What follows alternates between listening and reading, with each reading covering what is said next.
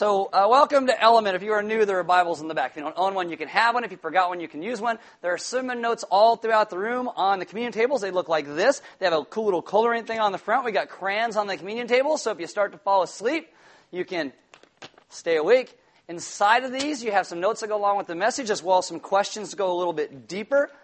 If you have a smartphone, you can download an app. It is called YouVersion. Click on Live in YouVersion. It will come up by GPS in your smartphone. You will get sermon notes and verses and questions and announcements, all that goes with today's message, but you don't get the cool coloring thing because YouVersion doesn't let you do it. So if you want to color, you got to get the... It's just how it works. My name is Aaron. I'm one of the pastors here. Sometimes I'm really sorry for you because of that. So why don't you stay on me for reading of God's Word. We'll get started here. This is Genesis chapter 5, verses 28 and 29. It says, "When Lamech had lived 182 years, he fathered a son and called his name Noah, saying, 'Out of the ground that the Lord has cursed, this one shall bring us relief from our work and from the painful toil of our hands.'" Let's pray. Father, this morning I ask that you would teach us what it means to trust you in ways that we never have, that we would understand your grace and your goodness given to us, and in turn our lives be lived in such a way the world would know who you are and the goodness of you by the way your children live. Amen. Have a seat. All right, so we are doing our series on Coloring Book All-Stars. I think this is week 8 on Coloring Book All-Stars, so we're just kind of barreling through this thing. This is where we look, if you were to open a kid's Bible coloring book, these are all the pictures and the stories and all the things that you would have found in there, but we're looking at them in a really honest way. Today's going to be weird if you have been here for any length of time. Like if you were here when we went through the book of Genesis, it's going to be like the Matrix and Deja Vu and the black cat walking by twice. Because during Genesis, we took Noah and we covered him in 4 weeks. Today we're doing it in one.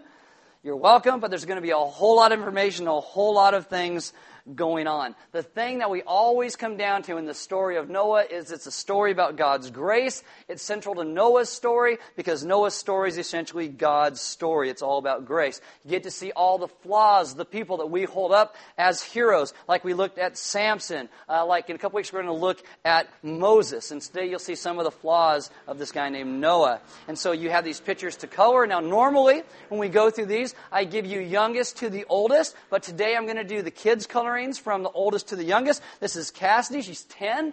This is hers right there, right? This is Chris. He's 7. And apparently, they live in California, but they must be kept indoors because their lawns are green. I'm not getting it. Now, this is my favorite. This is Cody. He's 4. I call this World on Fire. Blood in the water. Welcome to the story of Noah. That's... right? So I'm like, I saw it, I'm like, no, whoa! This kid understands the story of Noah. Wow, that's pretty crazy. So I'm going to kind of be all over the place today. We're going to end at a spot where we bring it all together, but just kind of go with me because I got almost 2 pages of notes before I even get to starting to talk about Noah. Hebrew parenting, it is much different than our parenting today. I think in some ways it's better because a major rule in Hebrew parenting was to train your kids to forget about themselves, let go of their self-centered attitudes, and remember God. And in remembering God, the Hebrew found purpose and they found grace in their life.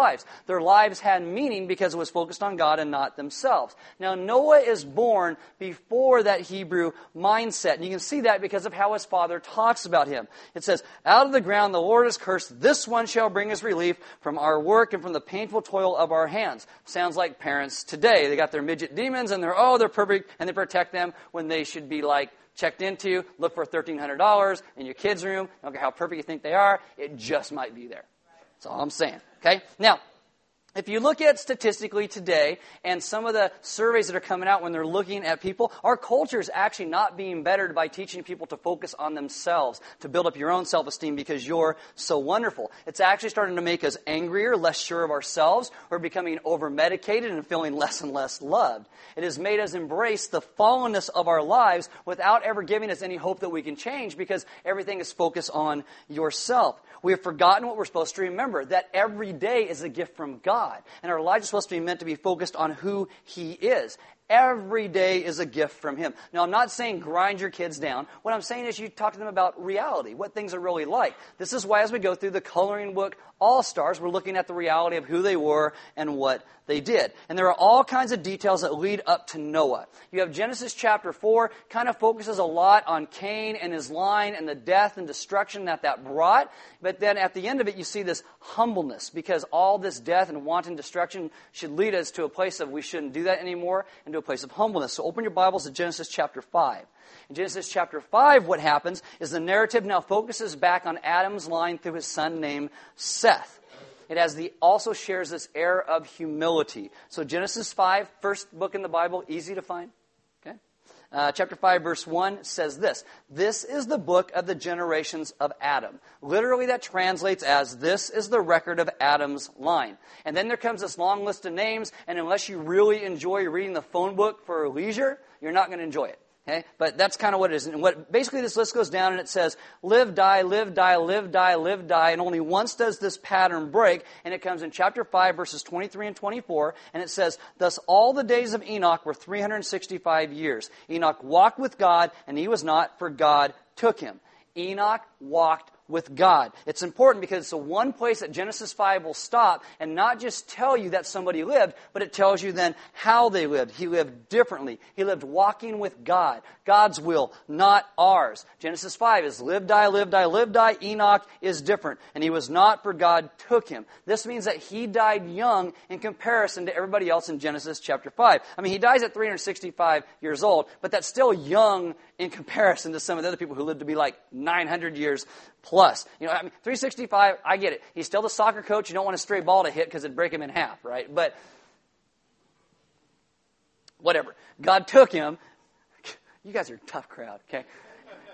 God took him, and He wants you to know that it wasn't a result of sin in his life. This guy walked with God. Enoch walked with God. Later, when you get to Noah, it's going to use those same words to say Noah walked with God, just in a little bit of a different context. This is telling us, like the coloring book All Stars, and the people in the Old Testament, and us in the New Testament, all of us, we're supposed to live our lives walking with God. That's how we're supposed to live. We're meant to live our lives that way. Enoch isn't living his life selfishly. He's not simply doing his own thing. He walks as God originally intended with Him. That's how he lives. He sticks close to God. He loves God. He appreciates God. He listens to God. Genesis 5 covers 1,656 years of time, and one guy, it says, walks with God. And I'm sure there were times in his life that he was lonely. And sometimes in your life you may feel like this. Is it just me? Like Daniel in the lion's den. Is it just me? Shadrach, Meshach, Abednego in the fiery furnace. Is it just me? John the Baptizer. All these guys we look at, they got to be feeling like, is it just me? The important thing to remember that Genesis 5 tells you is that God has not abandoned you. God has not abandoned you. He wants to walk with you. The question for us becomes, who do we want to walk with? Do we really want to walk with God? Or do we want to walk with somebody or something else? Because the point is live, die, live, die, live, die, or walk with God and live. There's a curse that comes in Genesis chapter 3. And the only way around that curse that breaks relationship with God is to begin to walk with God again. Because if you want life that really is life, you walk with God. Genesis 5, verse 25, when Methuselah had lived 187 years, he fathered Lamech. Methuselah is Noah's grandfather. Methuselah lived after he fathered Lamech 782 years, had other sons and daughters. Thus all days of Methuselah were 969 years, and he died. This guy is old. He just keeps going on. It's like Betty White. He just keeps going on and on. And every time I say Betty White, I'm expecting her to die, but she doesn't. She's going to be like 969 by the time she goes. That's the oldest guy in the Bible. So when Lamech, that's Methuselah's son, had lived 182 years, he fathered a son. This is where we started, and called his name Noah. Now, Genesis 5, it seems the point is to get you from Adam to Noah. That's 10 generations, and it's a critical turning point in history. After Noah, you'll get 10 more generations that take you to the place of this guy named Abraham. Another critical turning point in history. And it says this, his dad says, "Out of the ground that the Lord has cursed, this one shall bring his relief from the work and the painful toil of our hands." This is also reflecting back to a little bit of Genesis chapter 4. Eve gives birth to a son. Her firstborn son is called Cain. She thinks, again, like most moms say, that she has birthed the Messiah, that he is going to save the entire world. And what does he do?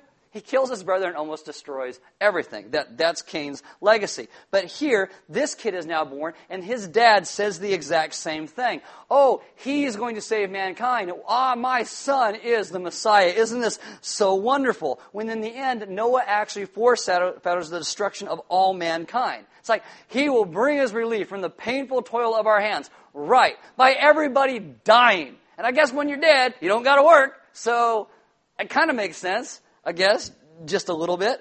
It says, Lamech lived after he fathered Noah 595 years, had other sons and daughters. Thus all the days of Lamech were 777 years, and he died. Verse 32, after Noah was 500 years, so when he is good and established in his life, okay, it's time to have kids. Noah fathered Shem, Ham, and Japheth. Now, Noah probably had a lot more kids than this, but these are the ones that the narrative focuses on. So you have one guy that follows God after, in Genesis chapter 5, and then God decides to do something new. Now, when Noah shows up in the scripture, his name is a brand new name. It's not found in any biblical literature. It's not found in any extra-biblical literature. It's a brand new name that's never been seen before, which shows that God is going to do a brand new thing in human history. Now, anybody here seen the movie Noah? Okay, you should all repent. It was a horrible, horrible movie. I saw it too. What's the Rock people? This isn't a never-ending story, right? This is Noah. They look like good, strong hands. No? Okay, just seeing. Falcor. Anyway, okay. The movie Noah has four things in common with the Bible. Number one, there's a guy named Noah. Okay. There's three sons that are listed. There's a big old boat, and there's a flood. That's it. Okay, anything else was not in the Bible. Not in the Bible. Well, except that everybody was really horrible. Okay, but how bad was everybody on the earth at the time of Noah? Genesis chapter 6, verse 1, when man began to multiply on the face of the land and daughters were born to them, the sons of God saw the daughters of man were attractive. This is pleasing, right? They're made in the right way. They have all the great curves. We love the girls. Okay. And they took as their wives any they chose. So there's a whole lot of speculation on these verses and what they mean. I think people binge watched like the X-Files and then dropped acid and smoked some crack and watched Scooby-Doo all night and then tried to interpret the Bible. Because you get some really crazy, whoa, no, that's not how you do it. Someone's like, whoa, no, that's not how you do it. Okay. So what I'm going to do is I'm going to give you three main views on this and explain what these things meant. The assumption is that most Jews knew this story, so Moses didn't actually relate it all. He just said, you know the story. Well, we don't know the story, so we get crazy and weird people saying a lot of weird stuff. So view number one, that these guys, these sons of God, daughters of men, they say, well, these are fallen angels. So I'll give you the craziest one first, okay? These are fallen angels. Okay. And they say, well, the term sons of God, in the Old Testament, it refers to angels. And it does in certain places. Job 1:6 has the throne room of God. It says, when the sons of God came to present themselves before the Lord. So, oh look, it's angels. Now, other people say, it can't be angels because Matthew 22:30 says, in the resurrection, we will neither marry nor be given in marriage, but be like the angels in heaven. So apparently the angels don't have the same plumbing that you and I have. And then people respond, well, no, these are fallen angels and not angels in heaven. So apparently if an angel falls from heaven, he gets plumbing. Doesn't make a whole lot of sense, okay? If this is true, and this is what's happening, it's actually put in the scriptures to combat polytheistic religions of the day that had gods having sex with humans and making little demigods that were above humanity. What happens is if this was actually happening, these men are merely mortal. They are not gods. They're subject to God's judgment like everybody else, and what it's telling you is the world is getting worse because men are rebelling against God. The second view is that these are kings or dynastic rulers. Okay, so they took wives from wherever they pleased. So the sin would be polygamy. God intended one man, one woman, one lifetime. That's how it's meant to be. The earth's rulers before the flood were to administer justice, but instead they are multiplying sin. So the sons of God can also be translated as sons of lords. Either way, the world's getting worse as men rebel against God. The third view, and I would say the correct view in this, these are godly men descended from Seth to Adam's line. And this actually seems right in context, because you must always read the Bible in context, or you get the movie Noah. Okay? So, read the Bible in context. In context, what's written, you got Genesis chapter 5 is the line of Abel through his son Seth. You have Genesis 6:2, and the separation between Seth and Cain's line is becoming now mingled. John Calvin writes this, "It was therefore base ingratitude in the posterity of Seth to mingle themselves with the children of Cain. This is not the sons of God are demons, and they married girls and had Halloween babies." So it's not what it's saying. In Matthew 24, verses 37 and 38, Jesus talks about this. He says, like the days of Noah, when people are married and given in marriage, just talking about men being married to women. The third view simply says, the sons of God are godly guys. And they took daughters of men, hot chicks who don't know God and didn't care about who God was. Things were so bad on the earth that men who loved God married people who didn't care about who God was. That is something the scriptures say should not be done. But this is our main logic for the day of this, though. We say, oh, but she's cute, or oh, but he's hot. Like, that'll trump God, okay? That's not how it works. What happened is the world is getting worse as men rebel against God. And God says, I'm sick of it. I'm just sick of it. Verse 3, then the Lord said, my spirit, this is the words, my breath, shall not abide in man forever, for he is flesh, and his days shall be 120 years. So God says these people do evil all the time. I'm not going to leave my breath there. When I'm an idiot driving on the freeway, sometimes I think about that and I go, ooh, God's breath is still here. So there's two ways to take 120, okay? Could be where God says, no one's going to live to be more than 120 years old. It doesn't make a lot of sense because the Guinness Book of World Records is full of people who do just that. Okay, so I think it's the other side where God says, I'm going to give mankind on the earth 120 years and then the floods come. I think that makes sense in context of the passage. 1 Peter 3:20 says, God waited patiently in the days of Noah while the ark was being built. God essentially says, the flood's coming, you have 120 years. 2 Peter 2:5 says, Noah is a preacher of righteousness. So for 120 years, Noah says, a flood is coming. A flood is coming. God's going to take care of the sin problem on the earth, but God has provided a way out. There is a boat. You can live through this. There is salvation that is done over here. Nobody listens except his kids, and I doubt they had a choice.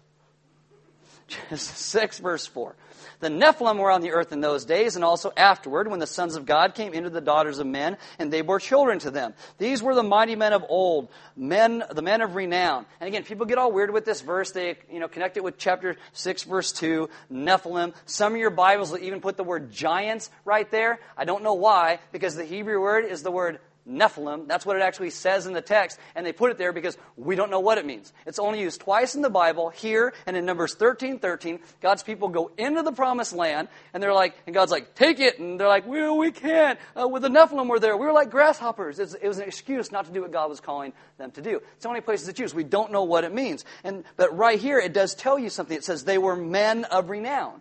It doesn't say giants. It doesn't say demon-possessed. It doesn't say Thor. Okay, it says they were men of renown, but that's not necessarily a good thing. This would be, for us, like the vain celebrities of the day. Okay, you got the Charlie Sheen. Okay, he's jacked up, person you can be, but he's popular, so we stick him on TV, knowing he's like a drugged out, crazy dude. It's Justin Bieber's. It's who don't care anything about anybody, yet moms still let their little girls, at least should be little girls. You dudes, don't go see Justin Bieber. Okay. Oh, that's Justin Bieber. Stop it, okay? Yeah. So it's like moms still let their kids go see the movies, or he doesn't care really about anything. It's the Bill Cosbys, it's the Lady Gagas, it's the Brad Pitts who leaves his wife for another. It's the Bachelor, it's the Real Desperate Housewives. It's most of these people who don't know God, but everyone knows who they are and wants to be them. These are the ones who ran the culture. This is what the world was like in Noah's day. So much different than ours. No, it sounds just like our world. So the pattern, live, sin, die, Enoch comes as an example, live, sin, die, the world gets worse as men rebel against God, and then you get Noah. You come to Noah. I know half the message, and we just get to Noah. I'll be quick. Chapter 6, verse 5. The Lord saw that the wickedness of man was great in the earth, and that every intention of the thoughts of his heart was only evil continually. Theologians will call this total depravity. Our thoughts, our actions, our lives, everything is stained by sin. It says, and the Lord regretted that he had made man on the earth, and it grieved him to his heart. The wording there in Hebrew means sobbing, that God is crying over mankind's sin. God sheds tears over mankind's sin. What do? We blame it on other people. We pawn it off on something else. And yet God is the only one who seems to care. And when people say things like, oh, all gods are the same, all religions are the same, I think that's dumb. Because there is no religion anywhere that has a God like this, that cares this much about us and our condition and our sin, and then does something about it, who loves us and cares for us and feels it and is involved with our condition. Because God's going to do something about the sin problem on the earth. So the Lord said, I will blot out man, whom I have created from the face of the land, man and animals and creeping things and birds of the heavens, for I am sorry that I have made them. And we think, oh, that's so cruel. That's because we're just like them. That's because we're just like them. And what God does is he comes and he's going to do something different through Noah. Now, if someone was only evil to you all the time, only evil to you, like they're stabbing your grandma and kicking your dog and egging your house, and every day, you're like, stop, and they keep doing it. What would you want done with them? You want them gone. Like, get out of here, right? God still gives them 120 years. And God does offer salvation by sending a guy named Noah. Why Noah? People say, well, Noah was righteous. That's why God said, no, he wasn't. In context of Genesis 6, it says only evil all the time. So that would include Noah. No good guys in the Bible. The Bible is all bad guys and Jesus. Okay, that's the only thing you get. Verse 8 says, but Noah found favor in the eyes of the Lord. The word favor is the first occurrence in the Bible of the Hebrew word for grace. Noah found grace in the eyes of the Lord. First thing Noah got was grace. God's answer is not Cain, is not Abel, is not Seth. It's not men of renown and Halloween babies. It's not Noah. It is grace. That's God's answer. Verse 9, these are the generations of Noah. Noah was a righteous man, blameless in his generation. Noah walked with God. What comes first, the righteousness or the grace? The grace. The grace comes first. The grace brought the effect that he was righteous, but the cause was grace. Unmerited favor. What was Noah like? We don't know. We don't know. He could be like a pervert downloading porn on his gopher wood Apple laptop. You know, he could be smacking his wife around and stealing from his boss, or goes to Hancock and becomes an atheist. Maybe he talks on his cell phone and driving his boat around the lake and running everybody off the lake. Ah, curses you, Noah! You know, he could have been that guy, just a worthless, ordinary dude. God gives him grace. Why? The same reason God offers grace to you, because God is good. That's why. And it's so funny to me when people say things like, oh, I wish God was fair. No, you don't. You don't wish God was fair, because God would have flooded the earth and said, there, that's fair. They're all dead. I'm done. Fair. That's it. But God is not fair. God's good. He's compassionate. God is loving. This is the pattern that God has always done through the Scriptures. God picks pathetic people and he saves them. You got Abraham, patriarch of 3 different faiths in the world today. God takes him out of a place called Babylon where he's worshiping false gods, and God speaks to him. I'm going to make you the father of a nation. My son is going to come through your line. God does amazing things. God picks him. We looked at Samson a few weeks ago. Horrible dude. What? God keeps loving him and showing him grace. God sends his people into captivity in Babylon, 1, to grow them, but 2, to show grace to the Babylonians. Paul is a murderer. God picks Paul and loves him. God is always picking pathetic servants and offering them grace. Why do I get to preach to you? Because I'm probably more pathetic than all of you. That's why. I just get grace. Real Christians do not think they're better than anybody else. We think we're worse, but we understand that we have received grace. It is why Jesus comes. Born, live, die, or Jesus, born again, live forever. That's the good news. God chose Noah, I think, because Noah was horrible, and God has a great sense of humor. That's why I think he picks Noah. It's good. And if you feel sinful, if you feel lost, like your life has no meaning, and no one's going to love you, God says, I will give you grace. That is the story of Noah right there. And God's grace changes his life like God's grace can change your life. So what happens is God says, build a boat. I'm going to take everything out. Noah, 120 years, builds this boat. The floods come. God says, get in the boat. They get in the boat. It shuts the door. Noah doesn't go crazy like in the movie. Dummy thing, you know. So anyway, so God sends the rain. That rains for 40 days, 40 nights. You know the story. The water's on the earth for like a year, and then finally the water starts to go down. Flip over to Genesis 8. You're like, what? You just missed the whole boat story. I know. The story's not about the boat. It's about the grace of God. So go to Genesis chapter 8, verse 13. I'm skipping all the best parts. I get it. Okay. Genesis 8, verse 13. It says, in the 601st year, in the first month, the first day of the month, the waters were dried off from the earth. This is a New Year's Day. This is, a new century, a new month, the first day of that month. And Noah removed the covering of the ark and looked, and behold, the face of the ground was dry. In the second month, on the 27th day of the month, the earth had dried out. So it takes 56 more days since it kind of dries out a little bit where they come to rest before they can walk outside the ark, where you don't walk out in your boots and then and they get stuck and you kind of lose them in the mud. No? Ever happen? Okay. I used to move a sprinkler pipe when I was in college, so there you go. Verse 15. Then God said to Noah, "Go out from the ark, you and your wife and your sons' wives with you. Bring out with you every living thing that is with you of all flesh, birds and animals, and every creeping thing that creeps on the earth, that they may swarm on the earth and be fruitful and multiply on the earth." And this is the amazing thing. After Noah gets and understands this grace, he starts to listen to everything God says. Build a boat. Okay, there's no water here. It's okay, you're going to need it. Build a boat. So he builds a boat. Go into the boat. He goes into the boat. Now God, he waits till God says, come out of the boat. I will tell you, if this was me, I'd be crawling out that little window they had for the birds. Because you got a whole year with your relatives? Do you know your relatives? Seriously. No one's had a bath? I am getting out of here. It is a stinky mess. This is horrible. So, but Noah waits till God says, get out of the boat. Verse 18, so Noah went out and his sons and his wife and his sons' wives with him. Every beast, every creeping thing, every bird, everything that moves on the earth went out by families from the ark. And what does Noah see? He sees the zombie apocalypse minus the zombies. There's just nothing. Okay, there's just nothing. No livestock, no birds, just quiet. And if this was you, what would you say? What would you do at this moment? What's your priority? Would you get depressed because there's nothing there? Would you be like, I need to build a shelter or build a home? Would you take a walk? Would you take a bath? Yes, take a bath. That's a good one. Would you find some food? Would you build a fire? What do? You know what Noah does? First thing off the ark? Worships God before the winery. Before the sin sets in, he understands the grace. Chapter 8, verse 20, then Noah built an altar to the Lord and took some of every clean animal, some of every clean bird, and offered burnt offerings on the altar. Now some people say, well, what's he doing? He took him in 2 by 2. No, he got 7 clean animals on the ark and 2 in pairs of every unclean animal. And they're having babies on the ark too because there's not much else to do. So anyway, they got lots of babies on the ark. Okay. Noah gets off the ark. I'm sure his sons and daughters-in-law had lots of babies too. Anyway, so Noah gets off the ark, names his sin. He confesses to God the first day. That is what he does. His first priority, even after all this had just happened, is confess his sin, and he sheds the blood of animals to atone. Noah has great gratitude that God has provided a way for salvation. God does not command Noah to do this. Noah does this on his own initiative. And I keep trying to get you guys to understand a couple terms in my effort to have you guys get a little bit of theology. I'll give you 2 words, propitiation and expiation. These are very important words to understand.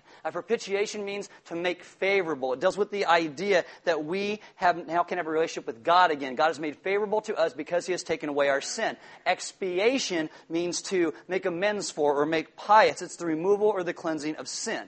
Propitiation includes expiation, but expiation doesn't necessarily include propitiation. You're like, I'm totally lost. Got it. Okay. Expiation doesn't make us favorable in God's eyes. It only removes sin. You would propitiate a person, and you would expiate a problem. So you have the flood. The flood is expiation of a problem. What's the problem? Sin. It's rampant upon the earth, and it's taking over everything. And so God takes care of that sin problem. And then what does God do?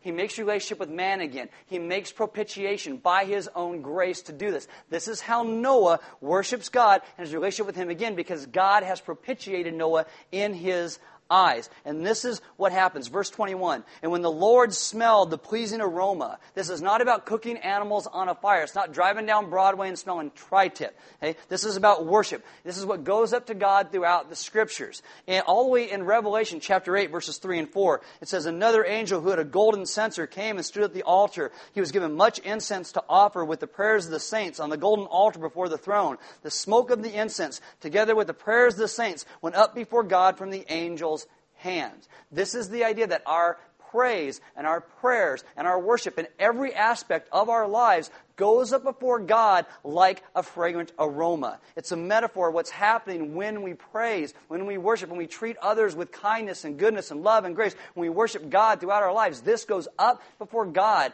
and God smells that, and it's pleasing. It says, and when the Lord smelled the pleasing aroma, the Lord said in his heart, which goes all the way back to Genesis 6, when God said in his heart, I'm not going to allow man on the earth anymore. God now says in his heart, I will never again curse the ground because of man, for the intention of man's heart is evil from his youth. God knows that, but he says, neither will I ever again strike down every living creature as I have done. And you see, God, for the first time, he's actually happy here because man is beginning to truly live again. Man is living as God intended by walking with him. Now today, does God not destroy the land again because we're so good? No, it's because he's so good. That's why. We are a people just like those in Noah's day, probably a lot like Noah. You get up every day, you look at yourself in the mirror, you say, oh, look at me, I'm so wonderful. I'm the best person in the world. I just love me. We make ourselves into little gods. But God still shows us favor and grace now. Verse 22, God says, while the earth remains, seed time and harvest, cold and summer, cold and heat, summer and winter, day and night shall not cease. Doesn't say there won't be famines or floods or droughts in California, but that God will not wipe man out from the face of the earth. No matter what the environmental, ozone depleting, water world, going out of food fanatics say, okay, God says there will be life till I decide there won't be. There may not be life in California, okay, but God says there will be life, I said there won't be. Why? Grace. That's why. So let me pull this together. When Jesus comes and he preaches and he talks about grace, you see him almost reference the Noah story more than anything else. He is constantly referring back to Noah. And I think part of that is because we have been offered grace, and that grace is meant to be shared and extended to everybody around us. It's meant to be spread like Noah was supposed to be a preacher of righteousness. So are we. That's our job. When Jesus comes, Jesus is expiation and propitiation. Again, like I said, propitiation includes expiation, but you have to understand that Christ's death and resurrection is expiation and propitiation. So he dies on the cross. What does he do with that? He takes care of the sin problem. He expiates our sin. He rises from the grave. He gives us his relationship that he has with God the Father, so we have a relationship with God again. He propitiates us as a people. The exact same thing that happened in Noah's day happens for us. Propitiation and expiation through the life and death and resurrection of Jesus. The whole point of the story of Noah is to point you to Jesus. That's the point of Noah. It's not about a boat. It's not about giraffes hanging their head out the window going, wee! It's not about Halloween babies. It is about Noah pointing to the grace and the goodness of God. Propitiation is a work that Jesus did on the cross to appease and satisfy God's wrath against sinners, and we could be pardoned and have a relationship again. Noah is the precursor of our understanding of the fullness of grace. Jesus atones for our sin. Jesus offers us life. Jesus clothes our shame. It all takes place in the person of Jesus. The big idea of all the scriptures is Jesus. 2 Corinthians 5:21 says, God made him, that's Jesus, who had no sin to be sin for us, so that in him we might become the righteousness of God. You don't need to experience a worldwide flood or atone through the sacrifice of the blood of animals because Christ did it with his own blood. In Ephesians 5:2 it says, Christ loved us and gave himself up for us as a fragrant offering and sacrifice to God. When God sees us and smells, he sees and smells Jesus. We are now made propitious to God. We have relationship again. And I think just as Noah's offering is fragrant to God, we are told in Romans chapter 12 that our lives are meant to be these living sacrifices, that we bring a pleasing aroma to who he is. I think one of the most amazing things about Genesis chapter 8 is the first verse. It says, God remembered Noah. And this isn't the idea that God forgot about Noah on the boat. Ooh. Oh, what's that guy over there in that stinky boat? Oh, it's Noah. That's not what it means is that God came and acted in kindness towards. That's that word remembered in the Old Testament. That's what it means. Acted in kindness towards. God remembered Noah. God remembers us. That is why he sent his son. You and I should hopefully live lives that remember him as well. God is constantly calling his people, remember, remember, remember. Don't forget who I am. Don't forget what I have called you to. And with that new perspective of grace, it should so shape our lives that we live in obedience and grace. And so the question becomes, how do you live? How is your life lived? How do you worship? I think most importantly is this question. What does your fragrance smell like? Now, in one sense, before God, God sees and he smells Christ. We are made perfect forever, those who are being made day by day holy. But in another sense, we all have a fragrance. What does yours smell like? Do you need some Febreze? Or are you Febreze? You know, I mean, what is it? What is it? And sometimes it's really hard for us to kind of figure that out. And that's one of the reasons why it's really good to have friends around us, because you can say, what does my fragrance smell like? In our GC, we actually did this last week.